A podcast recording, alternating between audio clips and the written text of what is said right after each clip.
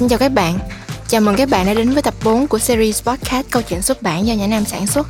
Trong chương trình này chúng tôi sẽ trò chuyện với những người làm việc trong ngành xuất bản như các tác giả, dịch giả, biên tập viên, họa sĩ minh họa để cùng hiểu thêm về những câu chuyện đằng sau sự ra đời của những quyển sách. Tập podcast ngày hôm nay được Nhã Nam sản xuất cùng với sự đồng hành của Phonos, đơn vị sách nói có bản quyền đầu tiên tại Việt Nam. Bạn cũng có thể tận hưởng rất nhiều đọc sách của Nhã Nam trên ứng dụng này bằng cách đăng ký hội viên hoặc chọn nghe thử một chương đầu tiên để trải nghiệm ứng dụng sách nói chất lượng này nhé.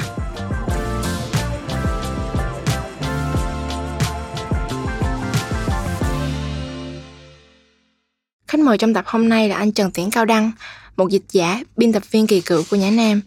Bạn đọc Nhã Nam đa phần thì đều đã biết đến anh với vai trò dịch giả của những tựa sách nổi tiếng như Haruki Murakami, những tác phẩm văn học đồ sộ như Từ điển Kaza, 2666, Sứ Cát, à, Nếu một đêm đông có người lữ khách, vân vân. Trong tập podcast hôm nay chúng ta sẽ tìm hiểu thêm về những khía cạnh trong công việc của anh Đăng ở vị trí biên tập viên và đồng thời cũng là một dịch giả. À, xin chào anh Đăng ạ. À. Rồi chào bạn. Dạ. Đầu tiên em muốn hỏi là à, ở vị trí biên tập viên và dịch giả thì à, anh anh rành bao nhiêu ngoại ngữ à? Mình có thể dịch tốt bằng uh, ít nhất hai ngoại ngữ là yeah. Dạ. tiếng Anh, tiếng Nga. Dạ. Yeah. Và đang trau dồi tiếng Tây Ban Nha. Ừ, có thể nói là ba thứ tiếng. Dạ. Yeah giống như là quyển 2666 thì là anh dịch từ uh... từ tiếng Tây Ban Nha à, dạ. có đối chiếu với bản tiếng Anh. À dạ ừ. đúng rồi. Vậy thì uh, nếu mà khi mà dịch một tác phẩm được dịch không được dịch từ ngôn ngữ gốc á, thì trong quá trình biên tập anh có phải uh, đối chiếu nhiều lắm không ạ? À? Um, có phải là một một luôn không ạ? À? Khi xong. mình uh, dịch cuốn là Biên ni ký chim vàng cây có của Haruki Murakami thì uh, cuốn ấy mình dịch chủ yếu từ tiếng Anh. Ừ. Nhưng mình biết rõ về cái điều mà người ta vẫn hay nói tức là có cái sự vân nhất định yeah. Dạ. giữa là bản giữa là bản gốc và bản dịch thì là mình muốn là rút ngắn cái khoảng cách đấy càng nhiều càng tốt bằng cách là đối chiếu với bản tiếng Nhật à, ừ. tiếng Nhật thì mình biết một ít ừ. dịch trực tiếp thì mình không có khả năng nhưng mình có thể đối chiếu được yeah. Dạ. thì chính nhờ đối chiếu như vậy mà mình phát hiện ra một số chỗ không nhiều lắm nhưng có một số chỗ theo mình là bản tiếng Anh dịch không được thỏa đáng và do mình có đối chiếu với bản gốc tiếng Nhật cho nên mình kéo kéo cái văn bản yeah. tiếng dạ. Việt về gần với bản tiếng Nhật hơn. Yeah. Dạ. Thì khi mình dịch cuốn 2666 cũng vậy. Mình dịch chủ yếu là dựa trên bản gốc tiếng Tây Ban Nha. Mm. Nhưng có đối chiếu bản tiếng Anh và nhờ vậy mà mình phát hiện ra một số chỗ bản tiếng Anh dịch không tốt. Theo dĩ nhiên là theo chủ yeah, dạ, quan của mình. Thì là mình có sẽ là có đây là có thể là coi đây là một niềm tự hào nho nhỏ rằng là người đọc có thể tiếp cận được với có thể là tin tưởng rằng yeah. cái dạ. bản tiếng Việt của mình gần với bản gốc tiếng Tây Ban Nha mm, hơn yeah. Yeah. và có thể nói thêm là chính là trong cái quá trình mà đối chiếu như vậy thì mình phát hiện ra một số chỗ mà những người giới dịch thuật nói chung á, vẫn hay nói tới tức là bản dịch nào cũng có vấn đề không nhiều thì ít yeah. như là bản dịch tiếng Anh chẳng hạn thì đơn giản là do lượng người đọc tiếng Anh trên thế giới rất lớn. Cho nên là phần đông người ta tìm đọc các bản dịch tiếng Anh à, và có một cái uh, cách nghĩ tương đối phổ biến là tin cậy các bản dịch tiếng Anh.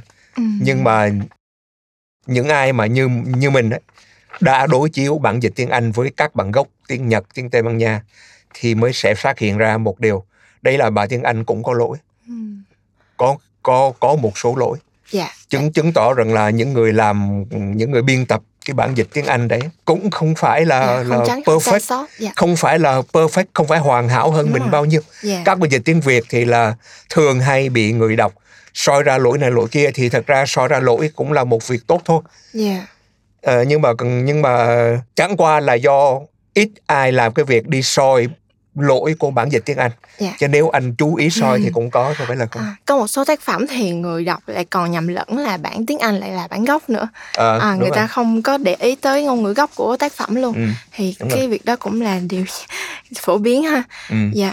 Thì trong dịch thuật á, thì nhìn chung là có hai khái niệm dịch đối lập nhau là dịch sát và dịch thoáng thì đối với anh á thì anh quan niệm thế nào là tự do với của người dịch trong cái uh, việc lựa chọn cái chuyện mà những cái trường phái khác nhau trong dịch thuật là mà cả một câu chuyện dài của lại giới ừ. là dịch thuật yeah. Dạ.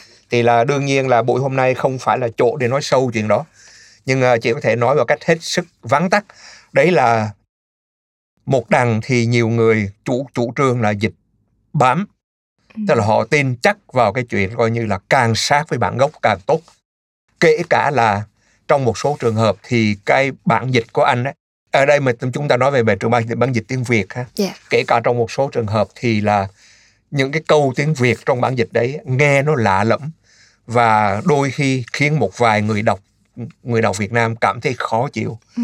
bởi vì nghe nó lạ tai Dạ. nhưng mà người dịch khẳng định rằng là cần phải dịch như vậy thì mới trung thành với bản gốc Dạ.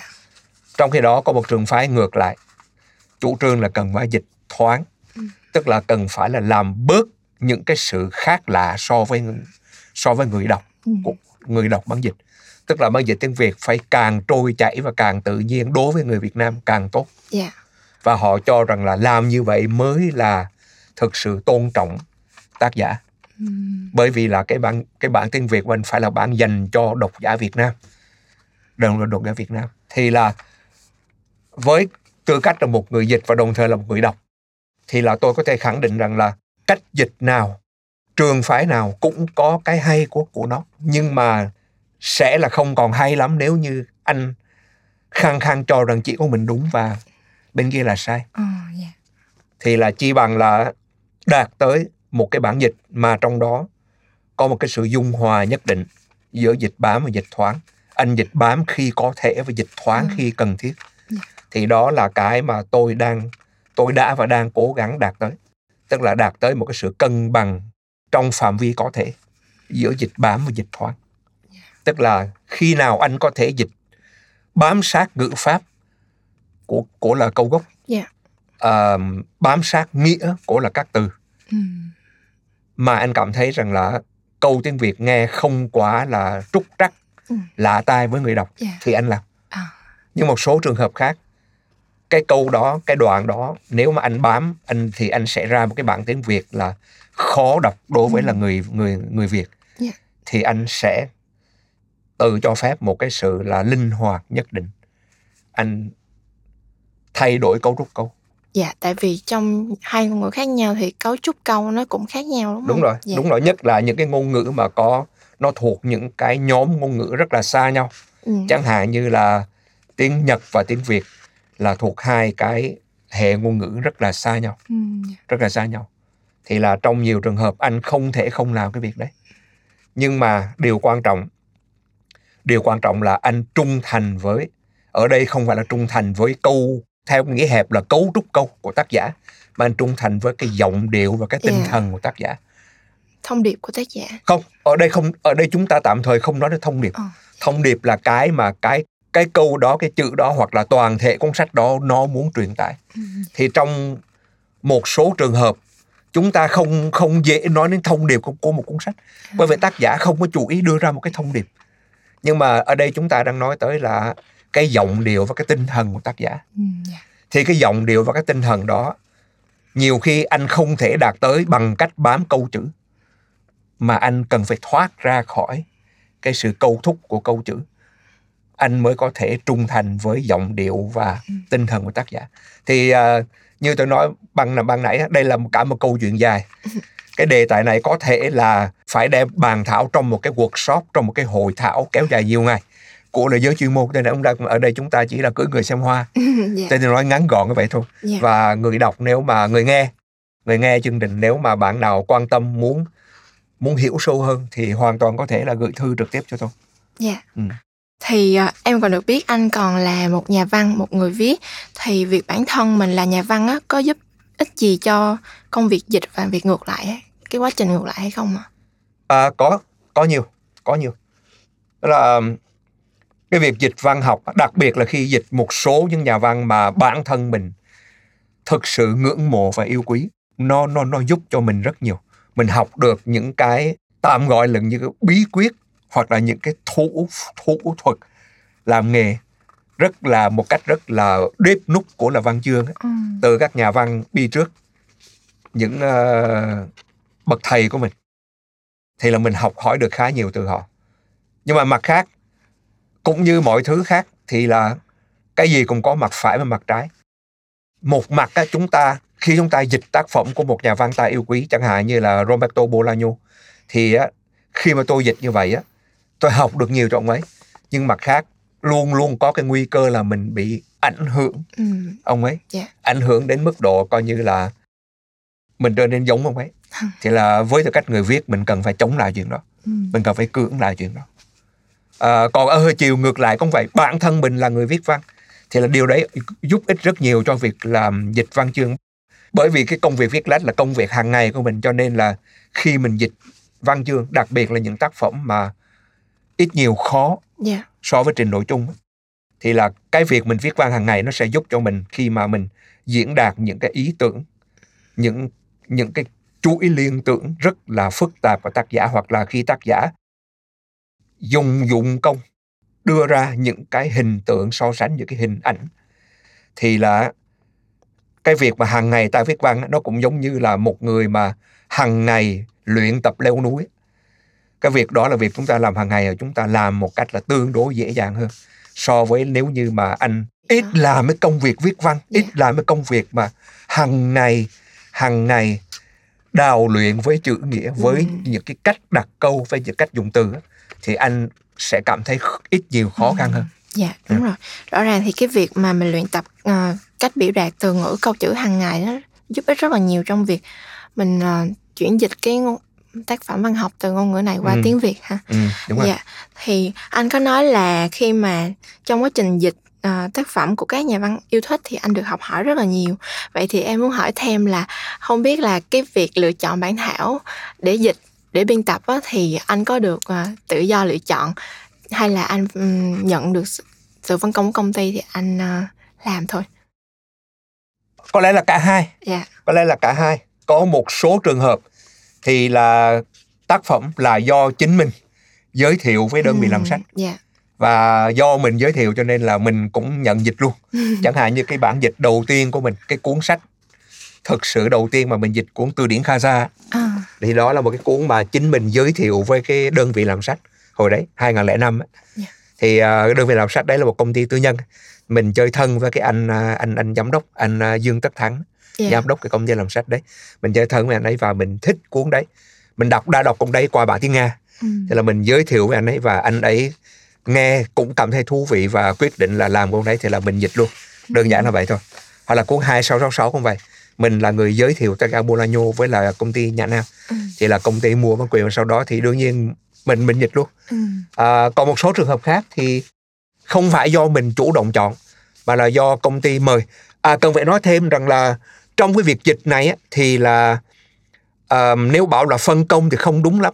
Bởi vì là công ty mời mình với tư cách một dịch giả độc lập. Ờ, tức là trong cái việc um, trong cái việc mời dịch này thì cái quan hệ không phải là như là giao bản thảo cho mình dịch. Dạ. giao bản thảo cho mình biên tập xin lỗi. Giao bản thảo biên tập thì là một cái công việc coi như là thuần túy là trong công ty Ừm, trong đội của công ty. Còn mà khi mà công ty mời mình dịch thì mặc dù mình là người của công ty mình và một số bạn khác trong công ty cũng vậy thì các bạn là với tư cách dịch giả thì lại là là làm việc với công ty trong tư cách là một là một đối tác độc lập Dạ. một đối tác độc lập thì công ty mời dịch và mình có quyền từ chối. Ờ, nếu mình không thích. Nhưng mà cũng cũng tốt là công ty mời mình dịch một số cuốn thì mình đều cảm thấy là ít nhiều hứng thú thì mình đều nhận lời. Chẳng hạn như trường hợp cuốn uh, cuốn cuốn biên ký trở về dây cót của là Haruki Murakami là công ty mời mình dịch. Ừm, và mình nhận lời bởi vì là mình vốn đang chú ý tới ông này. Ờ, trước đó thì mình đã có đọc của ông rồi nhưng mình đọc một cuốn khác. Là cuốn um, uh, xứ sở diệu kỳ tàn bạo vào nơi tận cùng À. thế giới là thật sự là cuốn đầu tiên của Murakami mà mình mà Murakami mà mình đọc. Mình cảm thấy là hứng thú với ông tác giả này. Còn khi mà Nhã Nam tiếp cận mình và mời mình dịch cuốn đấy thì thú thật là lúc đấy mình chưa từng đọc biên ký cho vậy chứ có. Nhưng mà mình vốn đã hứng thú với tác giả rồi cho nên khi uh, công ty mời mình dịch thì mình ok nhận lời ngay hoặc là trường hợp của um, sứ cát cũng vậy Ừ. rồi không sứ cát cũng vậy là công Dạ. ty mời dịch và mình vốn dĩ là thích văn văn chương khoa học gia tưởng ừm. cho nên là mình tìm hiểu về cuốn này mình cảm thấy hứng thú với nó thì mình nhận lời dịch một cách vui vẻ Ừm.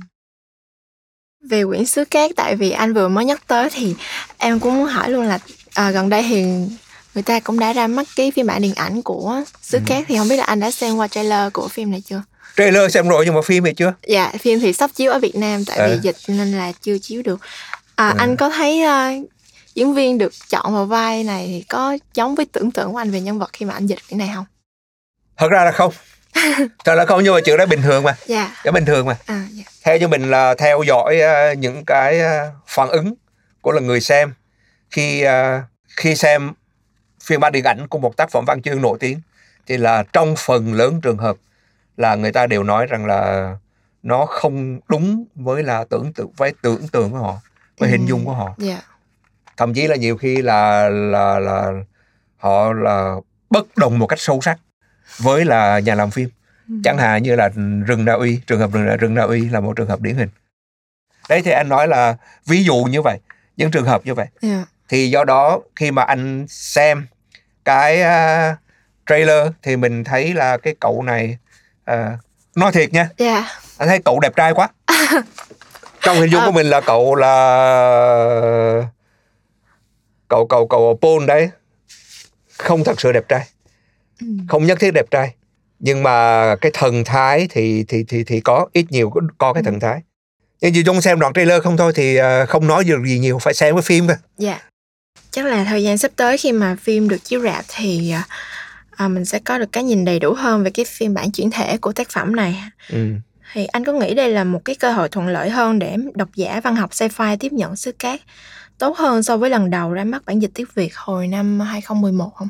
Hẳn là có, dạ. hẳn là có, bởi vì là một cái bộ phim bom tấn mà gây xôn xao dư luận thì nó sẽ có cái hiệu ứng ngược lại làm cho một số người quan tâm đến tác phẩm văn chương nhưng mà mình cũng ờ, không nên là quá lạc quan bởi vì ừ. là mình cũng biết rằng là có một bộ phận không nhỏ à, công chúng ấy, sẽ chỉ quan tâm đến phim thôi ừ. họ thích xem phim thôi chứ còn đọc sách thì họ là hơi ngại đặc biệt là khi nhìn thấy cuốn sứ cát đôi dày như vậy mỏng hơn một tí thì may ra họ đọc yeah. nhưng mà nếu là những người mà thật sự là thật sự là fan cứng của là thể loại sci-fi thì là đọc đọc cuốn sách chắc chắn là sẽ là góp thêm rất nhiều thứ mà bản phim không thể chuyển được. Bởi vì là chỉ khi chúng ta đọc vô văn bản của là cuốn tiểu thuyết xưa cát chúng ta mới thấy được hết cái chiều sâu về tư duy ừ. về triết lý của là tác giả. Rất nhiều tầng tức rất nhiều tầng triết lý ở trong đó. Mà chắc chắn là không thể đưa đưa hết lên phim được. Thì là nếu mà chúng ta là fan cứng của là sci-fi và chúng ta muốn thực sự là tiếp cận với được một tác một trong một tác phẩm mà được coi là kinh điển của đời thể loại sci-fi. Chúng ta không thể bỏ qua cuốn sứ cát được.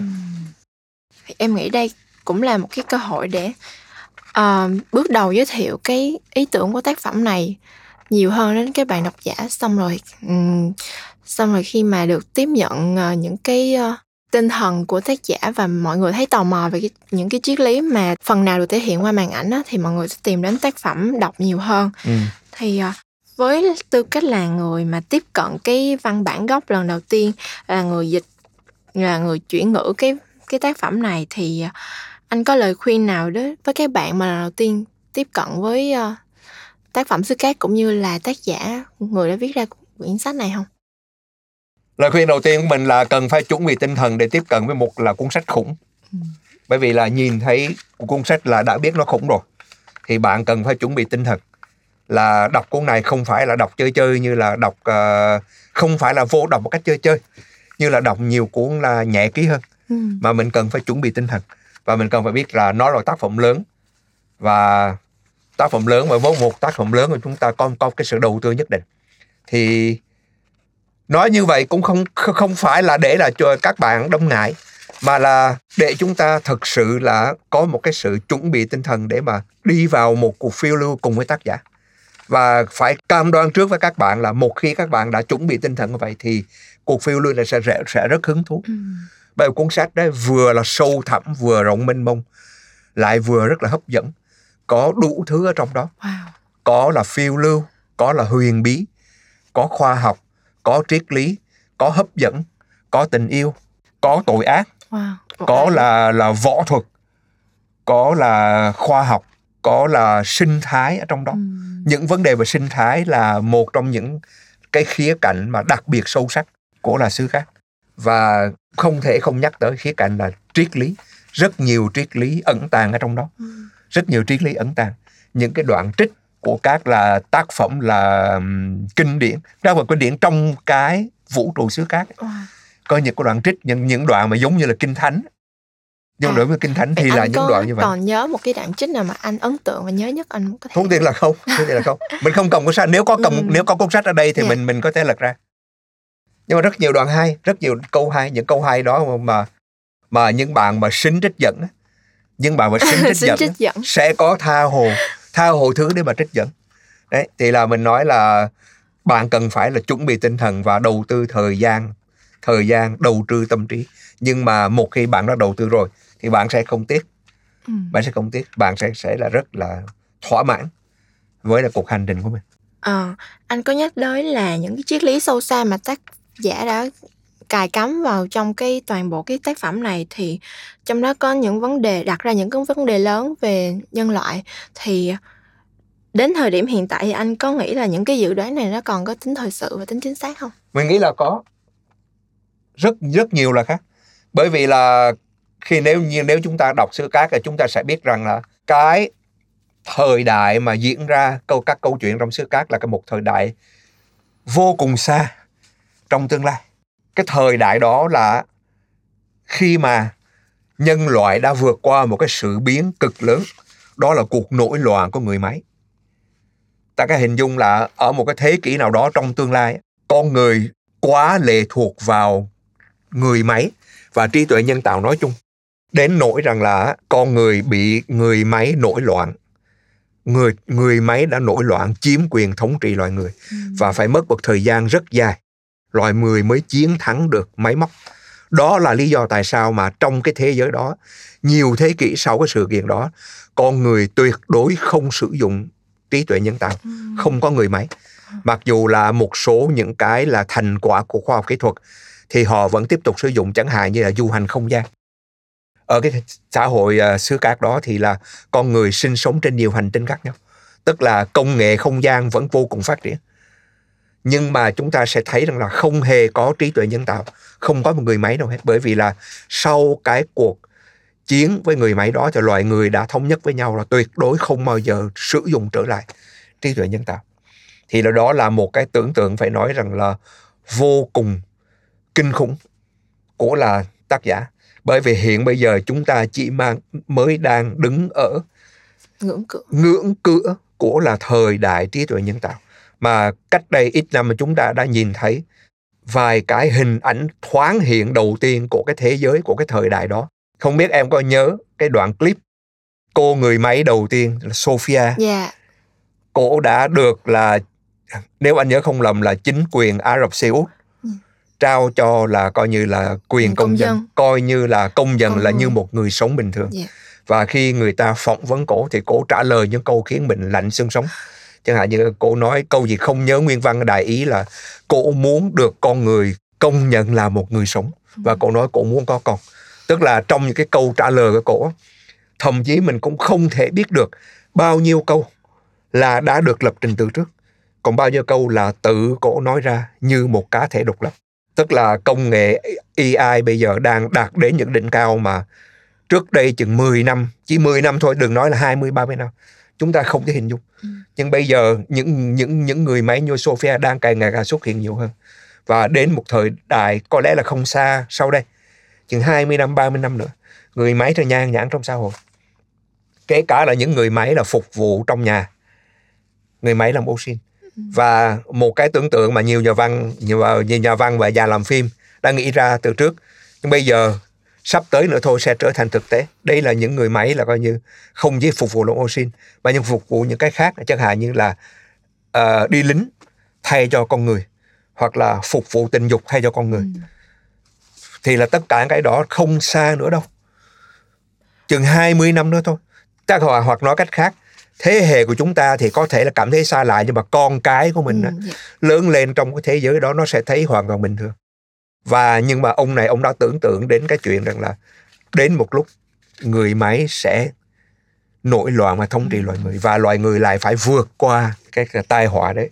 Thì là mà đa, câu chuyện người máy chỉ là một trong những câu chuyện đáng được đáng để lưu tâm và đáng để nghiền ngẫm từ xưa cát mà thôi. Dạ. khi mà ông ấy mô tả cái hành tinh cát xứ cát và bên cạnh đó là còn có nhiều hành tinh khác cũng là nơi sinh sống của loài người, thì là mỗi hành tinh đấy có có một cái hệ sinh thái khác nhau. Thì ông ấy tưởng tượng về cái khả năng thích nghi, khả năng thích ứng của loài người với từng cái thế giới khác nhau đấy. Chẳng hạn như là xứ cát là với hành tinh chỉ có cát, không có nước. Thì con người sống ở trên đó bằng cách nào? Thì tất cả cái đó là tác giả đã mô, trước hết tác giả đã tưởng tượng ra, tưởng tượng ra toàn bộ cái thế giới đó với tất cả những cái khí hậu môi trường. Ừm. khí hậu môi trường. Môi trường tự nhiên.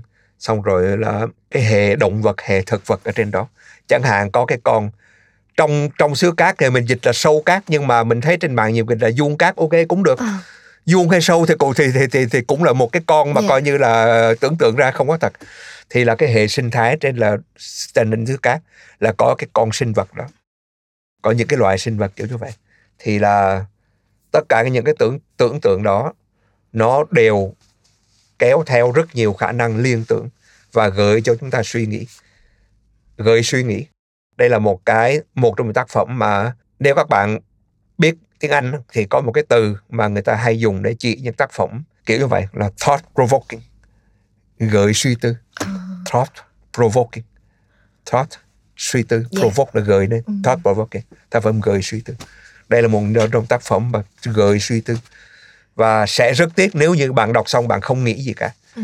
và như Dạ. vậy thì là bạn không phải là người đọc mà tác giả hướng tới tác giả hướng tác giả viết cuốn sách này dòng dành cho những người sẵn sàng suy nghĩ em thấy là cái ờ, thế giới mà tác giả đã tưởng tượng và xây dựng ra trong tác phẩm của mình á ờ, thực ra tác phẩm gọi là thuộc thể thể loại khoa học giả tưởng nhưng mà em thấy cái viễn tưởng này nó không còn quá xa nữa khi mà Ừ. mình thấy AI nó đã có mặt trong hầu hết tất cả các phương tiện cuộc sống giống như là trong những cái app điện thoại ở trong Ừ. mạng xã hội hay là những cái ờ, ờm, công cụ mà mình sử dụng để quản lý công việc á Ừ. AI nó đã đang là một cánh tay rất là đắc lực cho phục vụ cho con người rồi ừ. nhưng mà việc con người sử dụng nó như thế nào và có để nó ờ, thống trị lại cuộc sống của mình hay không thì um, loài người thì vẫn còn vẫn còn đang đang có cơ hội nắm lại cái quyền đó đúng không ạ mình vẫn Ờ. còn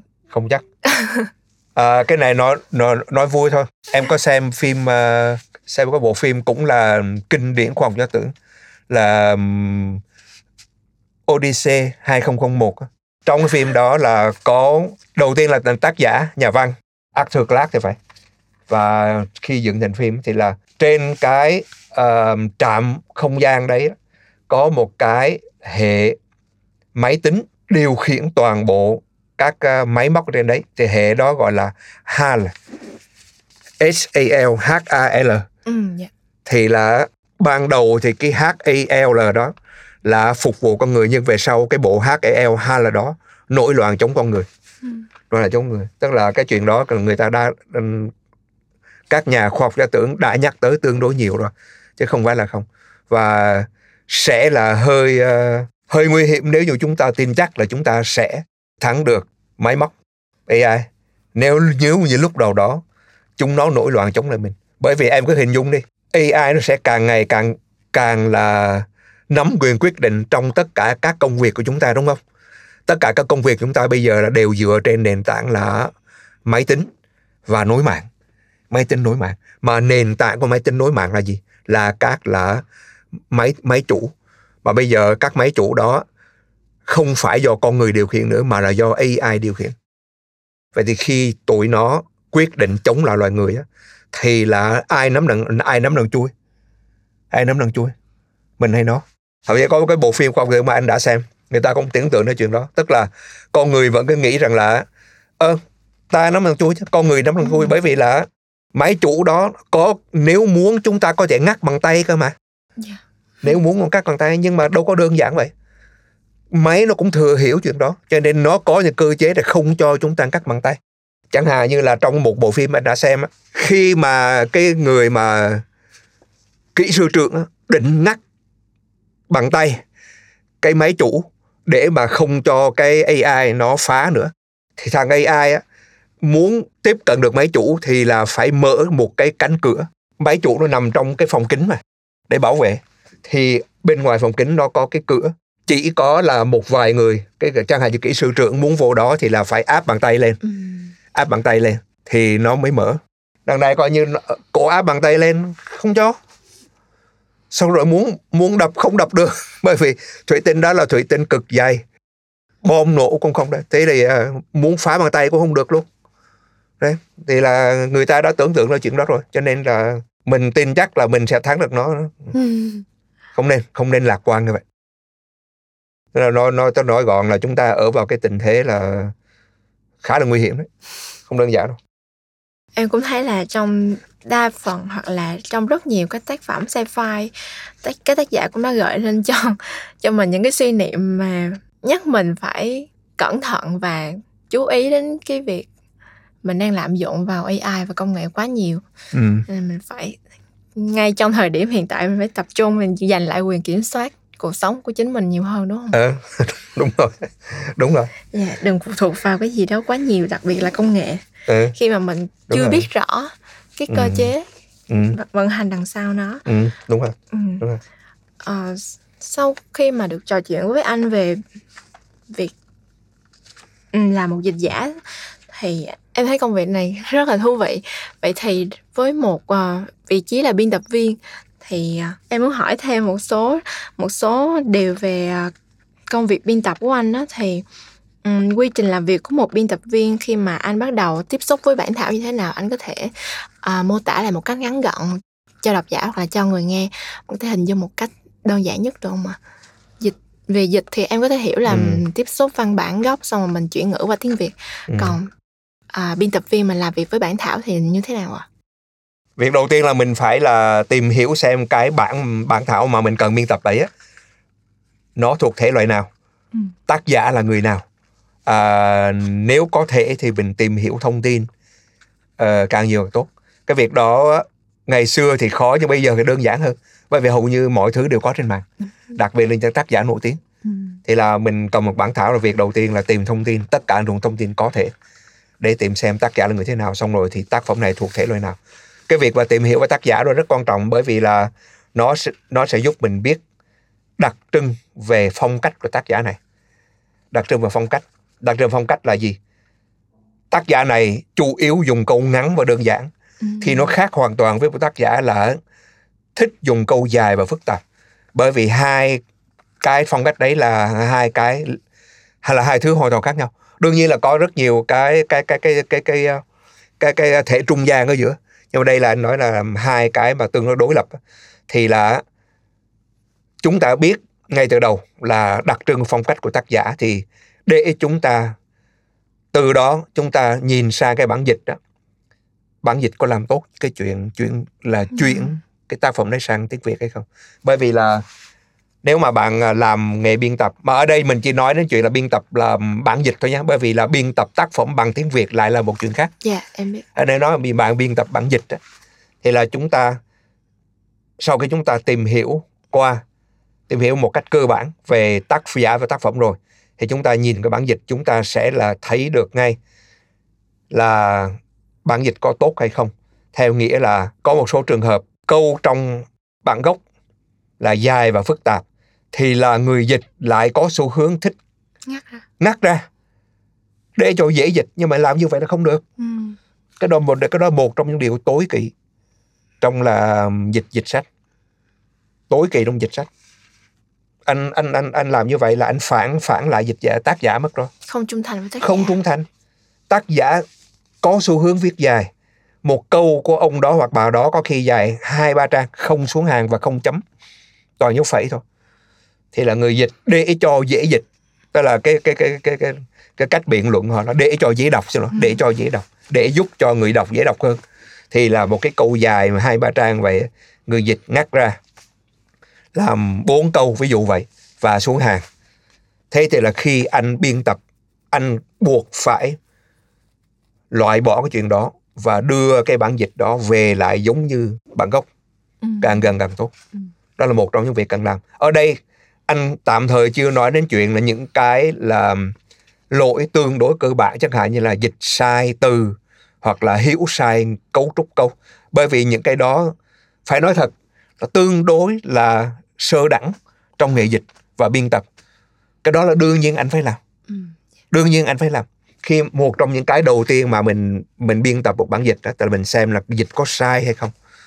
Dịch có sai hay không. Nhưng mà anh không muốn đào sâu vào chuyện đó bởi vì là cái đấy coi như là bếp nút của là dịch thuật.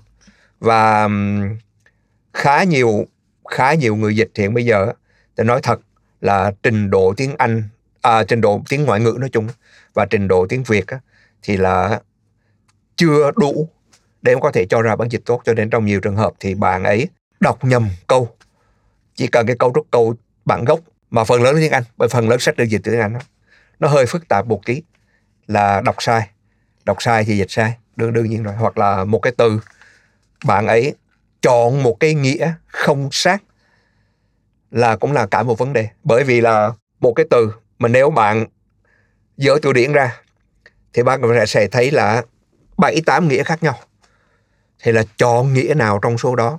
Nhiều khi không phải là việc đơn giản. Bởi vì là nhiều cái cái nét nghĩa giữa các chữ đó cũng không phải là xa nhau.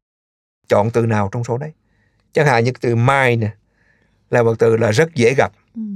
tiếng Anh nhưng mà nó có thể dịch ra tiếng Việt bằng cách nào là như thế nào? Trí óc à? Hay là tâm trí? Hay là chỉ trí không thôi? Mà đôi khi lại phải phải dịch là tâm mới đúng. Ừ. chỉ là một trường hợp như vậy thôi. Là bạn là phải có rất nhiều lựa chọn và trong một trong một số không nhỏ trường hợp thì là người dịch mà chưa đủ trình độ hoặc là chưa đủ kinh nghiệm hoặc là chưa đủ bản lĩnh á, sẽ chọn một cái từ mà không thật sự chuẩn. Thế thì là nếu chúng ta là người biên tập mà đủ đủ kinh nghiệm đủ bản lĩnh đủ giỏi thì chúng ta sẽ sửa được những lỗi đấy. Nhưng mà nói đi phải nói lại kể cả biên tập viên cũng có thể sai biên tập viên cũng là con người. Và có nhiều trường hợp thì không phải là sai mà chỉ là những những cách nghĩ khác nhau. Khác quan điểm. Khác quan điểm chắc em cũng biết là người ta có nói đến chuyện là ngày xưa thì người ta thường hay nghĩ theo cái hướng rạch ròi chỉ đúng và chỉ sai. Đúng thì trắng đai sai thì đen. Nhưng bây giờ người ta người ta nghĩ khác. Bây giờ người ta nói rằng là giữa sai và đúng giữa trắng và đen có cả một dãy những sắc độ khác nhau. Gọi là vùng xám đúng không gọi là vùng xám. Dạ. mà từ xám đậm cho đến xám nhạt. Ừ. có những cái chỗ mà gần đến gần với trắng thì nó trắng chỉ hơi nhờ một tí thôi. Nhưng mà nó không phải là đen. Và có những trường hợp bạn phải chấp nhận một cái giải pháp khi mà dịch đấy là nó không trắng không trắng. Nhưng mà bạn không thể tìm ra được cái trắng. Không thể tìm ra được thì bạn phải chấp nhận là nó hơi hơi nhờ nhờ một tí. Ừ.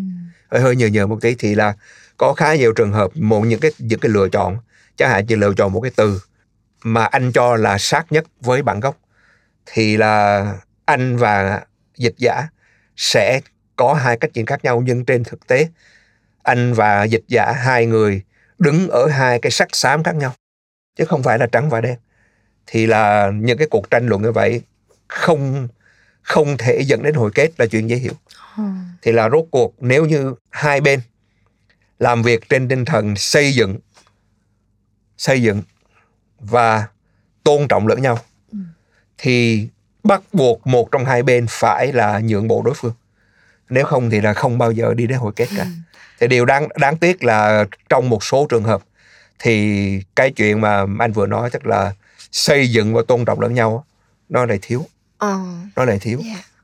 thì là trong một số trường hợp biên tập viên hơi quá chủ quan và bảo thủ Ừ.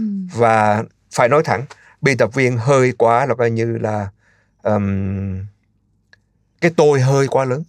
Khăng khăng cho rằng dịch giả dịch sai. Nhưng mà nếu như anh đứng ở ngoài và anh nhìn một cách khách quan ra đấy dịch giả không sai thì như anh vừa nói ở đây không phải là sai. Không phải là sai mà là mỗi người đều có lý của mình. Và ngược lại cũng vậy có một số dịch giả thì cái tôi của họ quá lớn. Đơn giản cái tôi của họ quá lớn.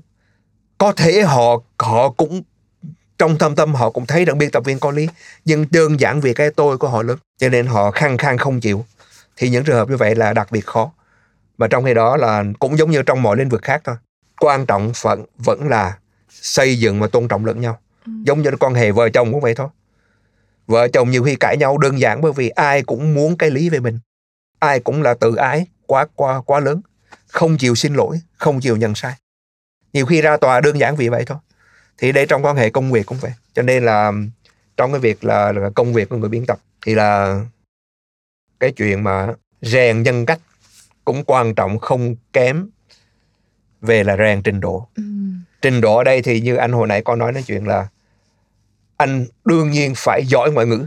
Chẳng hạn như anh biên tập từ tiếng Anh thì tiếng Anh của anh phải phải là càng ngày càng gần với perfect hơn. Cái chuyện đó là đương nhiên không phải bàn.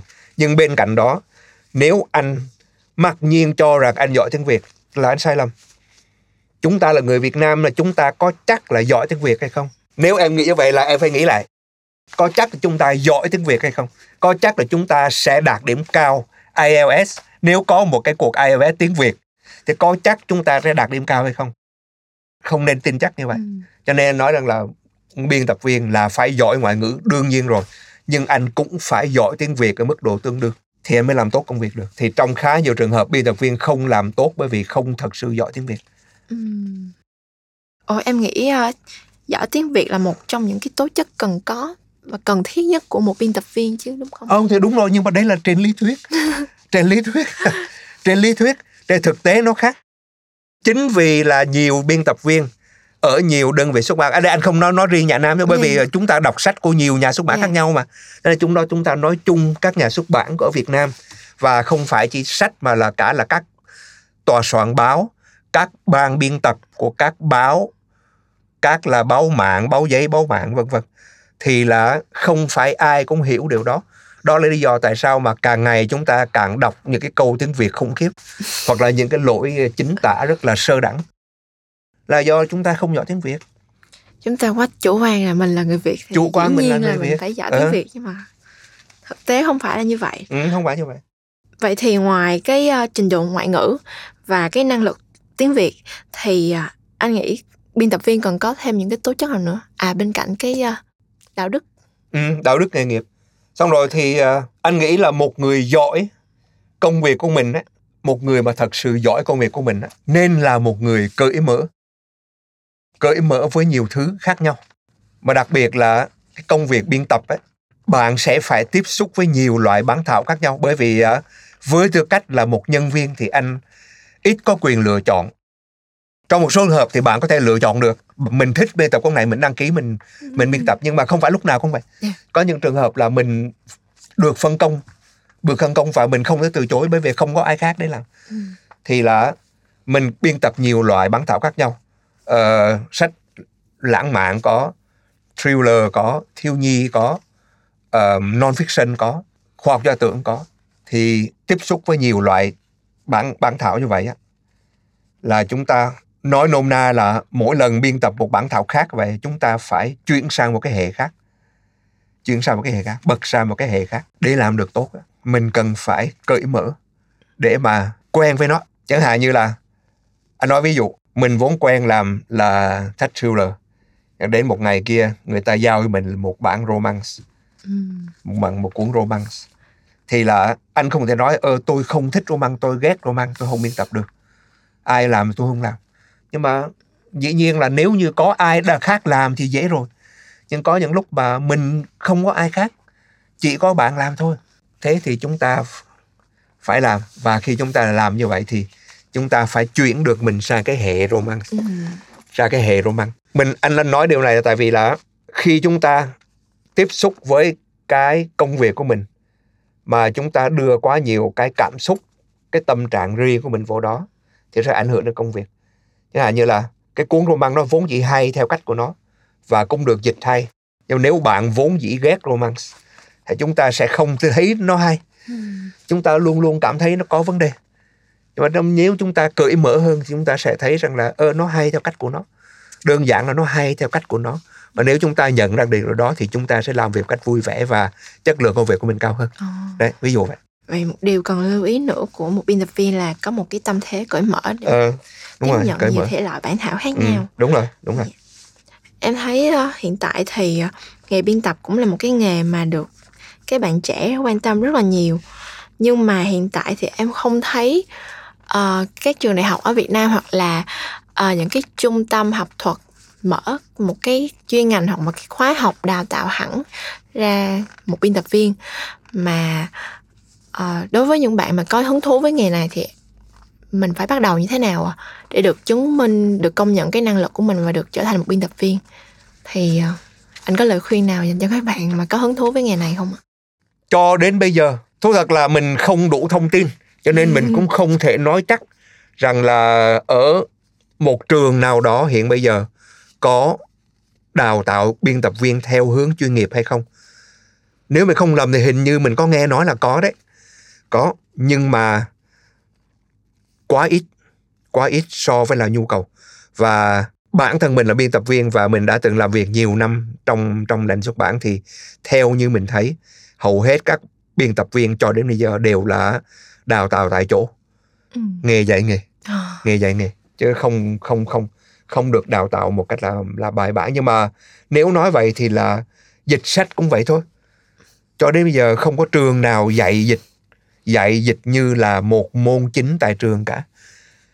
Nếu có chăng thì một lúc nào đấy là một cái khóa một khóa vài tháng. Một khóa vài tháng thì thì có thể có một khóa vài tháng đào tạo dịch một khóa vài tháng đào tạo biên tập viên thì có thể có đây đó có. Nhưng mà cái chuyện đó nó khác với là chuyện được đào tạo một cách chính quy trong trường đại học. Thì mình phải là dựa trên là tình hình thực tế thôi. Thì là mình nghĩ cho đến bây giờ biên tập viên là nghề dạy nghề. Không có cách nào khác là bạn phải bắt đầu từ chỗ là Đi học, học việc. Học việc. Yeah. Thì là bản thân mình là, là làm ở, ở nhà Nam thì mình cũng đã từng chứng kiến là khá nhiều thế hệ các bạn trẻ mới ra trường học ở nhiều ngành khác nhau. Có những bạn học chuyên ngữ tiếng Anh có những bạn học khoa văn có những bạn học báo chí nhưng cũng có bạn học marketing. Ừ. nhưng mà đều có một điểm chung là thích đọc sách thích ngôn ngữ do nhiều cơ duyên đưa đẩy. Nhiều khi nhiều khi là coi như không tìm được việc nào khác nhưng có khi là chủ động chủ động hứng thú chủ động uh, liên hệ với là đơn vị xuất bản xin được làm một chân là coi như là biên tập viên trước hết là học nghề ừ. đấy thì là mình cũng đã từng tiếp xúc với nhiều bạn trẻ như vậy và mình cũng đã từng trực tiếp là kèm cặp những bạn trẻ như vậy thì là sau thời gian một thời gian thì đương nhiên có một số là ra đi ra đi vì nhiều lý do một số bạn thì là cảm thấy công việc này thật ra không phù hợp với mình ừ. một số bạn thì nói thẳng ra là không đủ là không đủ năng lực ừ không đủ năng lực không phù hợp. Các bạn có thể làm tốt những việc khác nhưng biên tập viên thì không. Nhưng mà một số bạn mà còn lại còn trụ lại thì là dần dần các bạn ấy bây giờ là trở thành là trụ cột trong công ty. Thì là nghề nào cũng vậy nó có sự là chọn lọc. Và bạn nào còn lại thì là bây giờ là lại là, lại là chính họ là người kèm cặp các bạn trẻ. Thì uh, kèm cặp từ những cái nhỏ nhất kể cả từ cái nhỏ nhất ở đây thì chúng ta không đủ thời gian để đi sâu vào những cái mà mà mà mà mà bếp nút ừ. nhưng mà ý ý mình là kèm cặp những cái nhỏ nhất bởi vì uh, chắc em cũng là sử dụng uh, Microsoft Word thì các em cũng biết là cái tính năng coi như là track changes mình chỉnh sửa bản th- chỉnh yeah. sửa một bản thảo thì mình track ừ.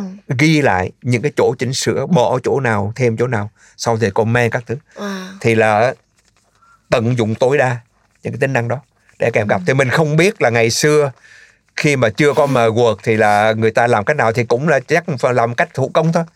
Thì bây giờ thì là chúng ta tận dụng cái tính năng là track changes trên uh, của quật để mà như làm cái công việc là kèm cặp những những bạn trẻ. Ừ, em thấy bạn nào mà có thật sự có hứng thú với nghề này mà tìm được một người mentor có thể kèm cặp từng câu từng chữ như vậy thì rất là may mắn luôn à trong cái ờ, tình cảnh là không có một cái trường lớp nào đào tạo chính quy thì tìm cho mình một cái môi trường làm việc để mình thực tập mình học nghề cũng là một điều rất là tuyệt vời rồi.